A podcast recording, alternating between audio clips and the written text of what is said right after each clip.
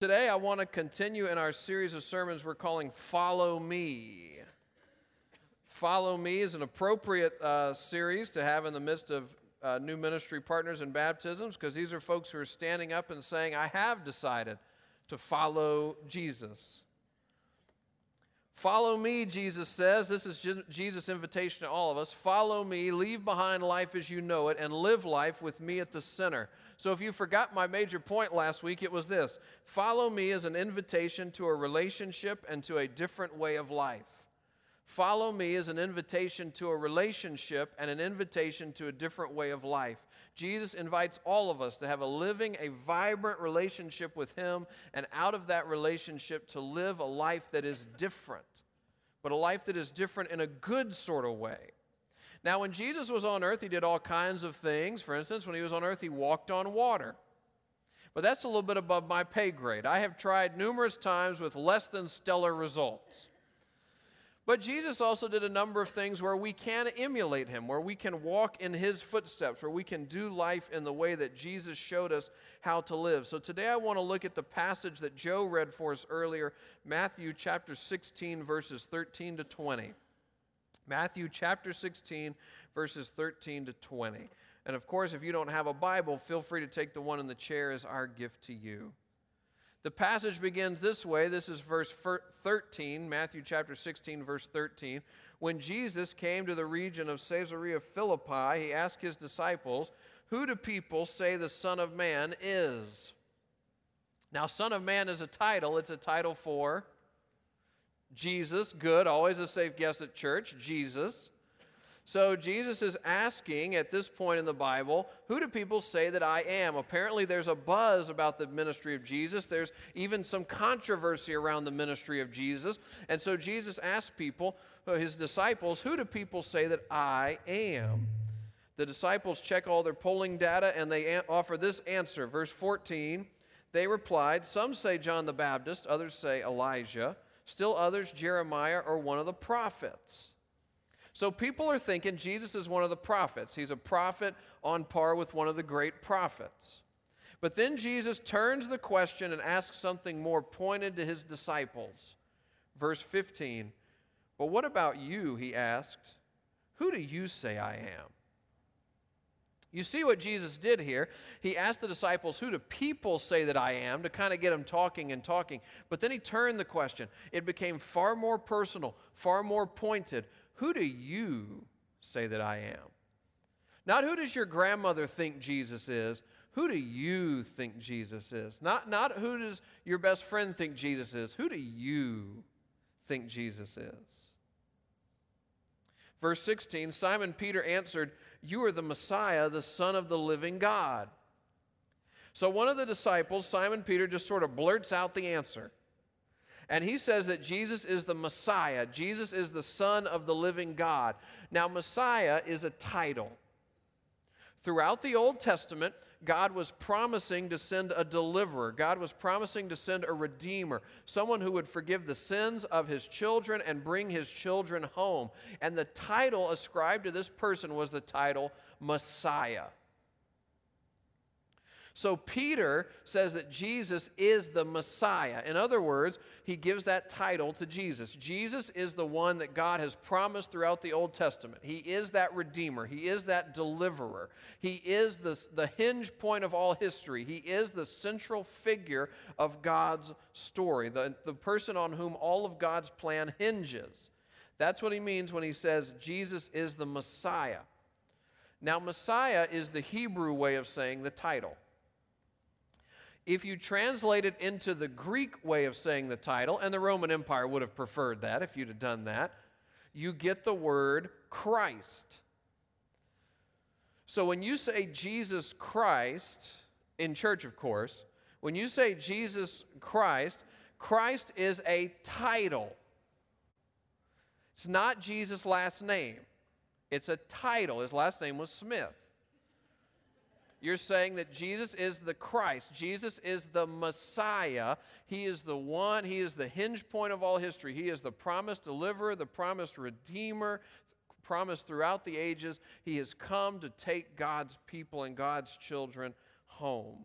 So, this is what we've seen people do today. We have seen people stand up and say in our own language that that's who Jesus is. He is the Messiah, He is the Christ, He is the Son of the living God. He is central to God's story, but He has actually become central to my story. He's become central to the stories of the parents and the, and the, the young uh, people who will stand up in this service and in the next service and, and proclaim these things. So, the central point of this passage is Jesus' identity. Who do you say Jesus is? But then there's a second identity statement in the passage, and I want to look at that. I repeat, there is a second identity statement in this passage, and here it is. Jesus replied, Blessed are you, Simon, son of Jonah, for this was not revealed to you by flesh and blood, but by my Father in heaven. And I tell you that you are Peter, and on this rock I will build my church, and the gates of Hades will not overcome it. Now, sometimes in a church family, people get put into roles serving roles, leadership roles, upfront roles. People get put into roles they are not quite yet prepared for. Have you ever experienced this? Have you ever been put in a leadership or a serving or an upfront role in a church you were not quite yet prepared for? A lot of on the job training in the church. Do you know where this tradition started? It started with Jesus. Because Simon Peter says, You are the Messiah, the Son of the living God. To me, the correct response would be like, You're right, that is who I am. Good job, Simon Peter.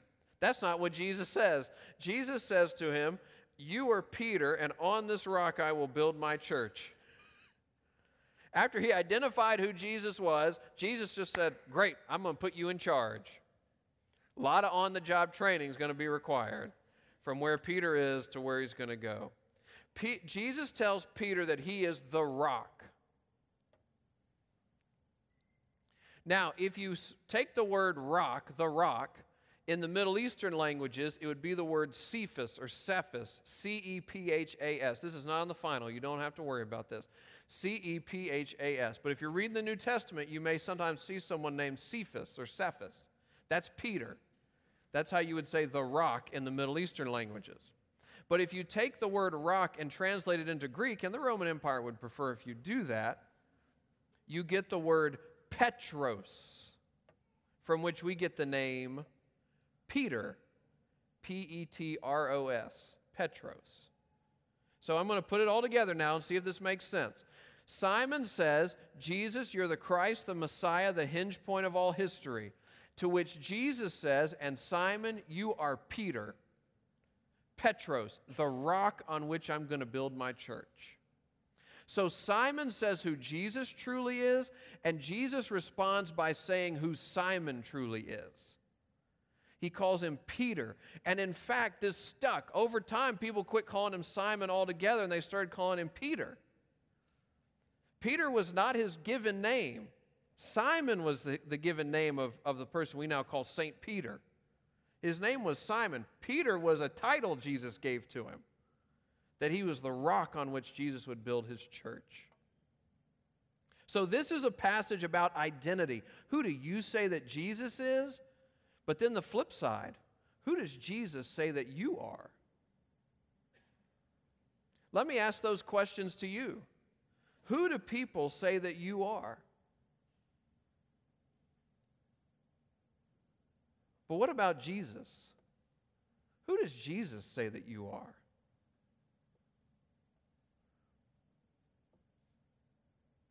Simon, who do people say that you are? Well, I'm a fisherman. I'm a little brash. I'm not afraid to take a risk. All right. But what about Jesus? Simon, who does Jesus say that you are? Jesus says, I'm Peter, the rock on which he will build the church.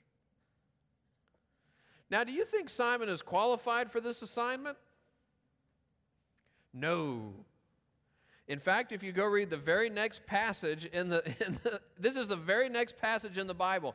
Jesus looks at Peter and says, "Get behind me, Satan." Because Jesus is talking about how he has to die for, to forgive the sins of the world, and Simon Peter says, "You need to quit talking about all that. That's morbid. That's not going to happen." And Jesus says, Get behind me, Satan. Now, I'll unpack that verse uh, later in the, I'll unpack that passage later in this series. But for this point, let's just pause and say you don't need an advanced theological degree to know that get behind me, Satan is not a, a singing endorsement. And you kind of scratch your head and you're like, isn't that the guy who's he's going to put in charge? Is Peter qualified for what Jesus just said to him? No, he's not. This brings the questions back to you, it brings the questions back to me. Who do people say that you are? But what about Jesus? Who does Jesus say that you are? Because as a follower of Jesus, if you are a follower of Jesus or if you ever become a follower of Jesus, Jesus invites you to share in his identity. Jesus wants you to have a secure identity. He wants you to know that you are God's beloved child in whom God is well pleased. And as a follower of Jesus, you are a minister. You're a minister. If you have followed Jesus for one minute or if you followed Jesus for 50 years, you are a minister. There are no prerequisites, there is no certification video you have to watch and take a quiz about. You are a minister. So, so use your, your words, use your actions to share the love of God. Use your words, use your actions to convey to people the grace and truth of Jesus in your families, in your workplace, to your schoolmates, to your teammates, to your hallmates, to your family, to your friends, to the downtrodden. You are a minister. It's part of your identity. Now, you may say, I'm not qualified to be a minister. I'm not qualified to represent Jesus anywhere, really. That's right, you're not. I'm not. Peter was not. But what this passage shows us about Jesus is Jesus does not, this is an oldest expression the preachers used to use Jesus does not call the qualified, Jesus qualifies the called. Jesus doesn't take the top 10% of the applicant pool, Jesus takes whoever's going to come. It's a really low bar with Jesus. Sometimes people say, I just don't like, you know, the, the church. The church has a lot of problems. The church does have a lot of problems. You know why? Because Jesus will take anybody. That probably means there's room for you and me. He'll take anybody. And in fact, there's a passage in the Bible that says he actually delights in taking the folks nobody else will take. And he loves to put them in charge almost as his way, uh, uh, is almost like a, a divine punchline in a lot of ways. So if you feel like there's no way God could ever want to have anything to do with me, you're in a great spot. That's what Peter thought. That's what so many of us have thought. It's in fact when you start to think God's really lucky to have me on his team that things start to get squirrely. So he looks at Simon Peter and he says to him, you're the person on whom I'm going to build the church. He gives him an identity, and then he makes Peter grow into that identity. He looks at you or me and says, You are my follower, you are my minister. And then over time, he helps us grow into that identity. You're not the follower Jesus deserves. I'm not the follower Jesus deserves. But I hope to become a little bit better by his grace someday. My very last thought for us as I sort of wrap this up is that you and I can do what Jesus did for Peter. We can follow Jesus in this. Because what Jesus did is he looked at a guy and he called out his gifts, his skills, his abilities long before they had been realized. What Jesus did is like the opposite of a funeral speech. At a funeral speech, you stand up and say all the things you loved about the person, all the things they were good at, you know, on and on and on. And, and honestly, you, you make them out to be a little more of a saint than they were, right? But that's just sort of the nature of a funeral speech. Jesus says something different. Jesus looks at Simon Peter in the moment where he is mostly just raw material, and he says, You are Peter. You're the rock on which I'm going to build the church. Jesus is calling us to live in a different way, and the different way is this Jesus invites us to follow him in naming people's strengths and gifts and potential long before they have been fully realized.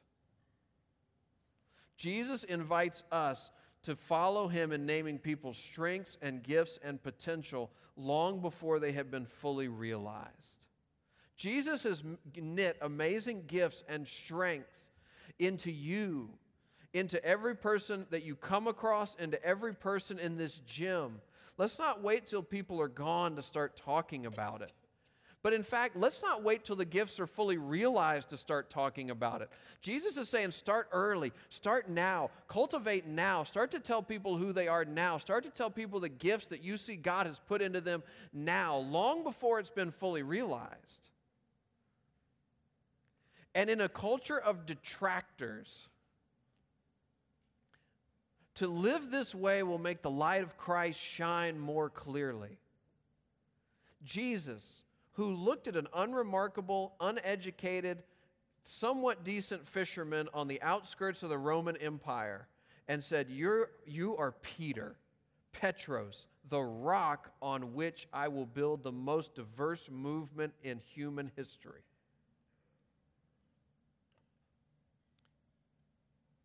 So I'd like you to reflect on this question as we prepare to close the sermon today. What does it mean that you follow Jesus or that you're invited to follow Jesus? Who spoke Peter's identity long before he had lived into it? What does it mean that you follow Jesus or that you're invited to follow Jesus, who spoke Peter's identity long before he had lived into it? Maybe, like Peter, you and I need to be clear on our answer Who do I say that Jesus is? Or maybe you need to be clear on the answer to Who does Jesus say that I am? Maybe you and I need to join Jesus in naming people's potential and gifts and strength knit into them by God long before they've been realized. We have that gift, that opportunity in the ministries we lead with the children and youth of our church, with our spouses, with our friends, with our roommates, to our professors, to our students. We have the opportunity to speak life and grace and truth into them long before it's come to fruition. Let's pray together. Let me give you a chance to pray, to talk to God, or to listen to God about whatever He's stirring up in your heart or in your mind.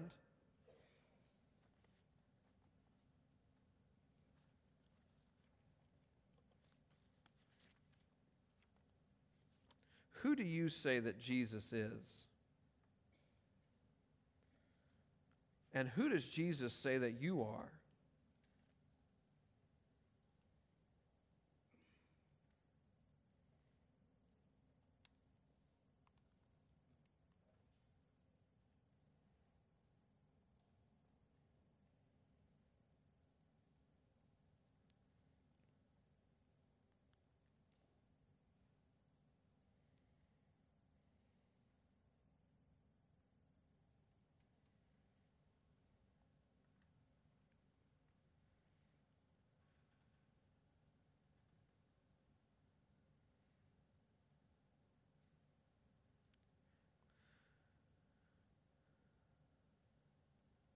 Lord, I do thank you for our church family. Some of us need to get really honest about who we say that you are. Not who our spouse says, not who our grandma said. Who do we, I, me, say that Jesus is?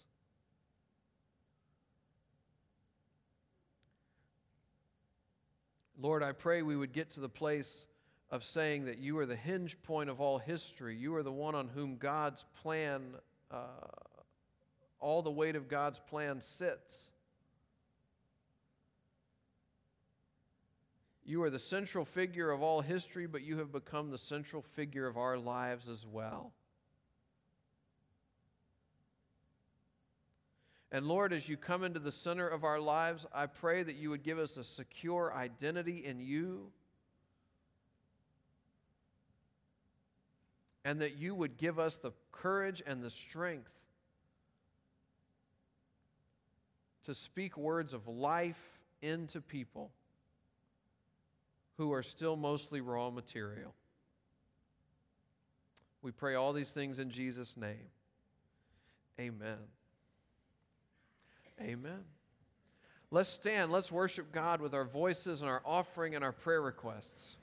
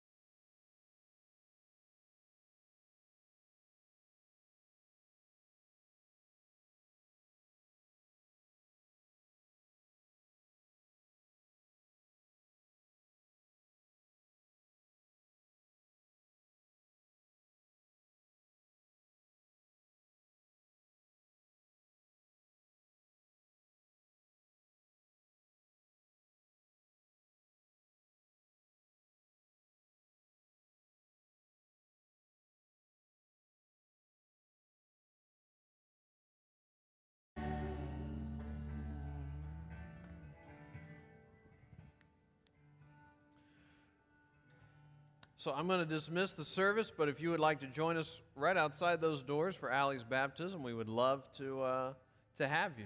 As we've done today, continue to look up, continue to look around so that you might find life by loving God, loving other people, and in all things keeping Christ in the center. Amen. We'll see you next week.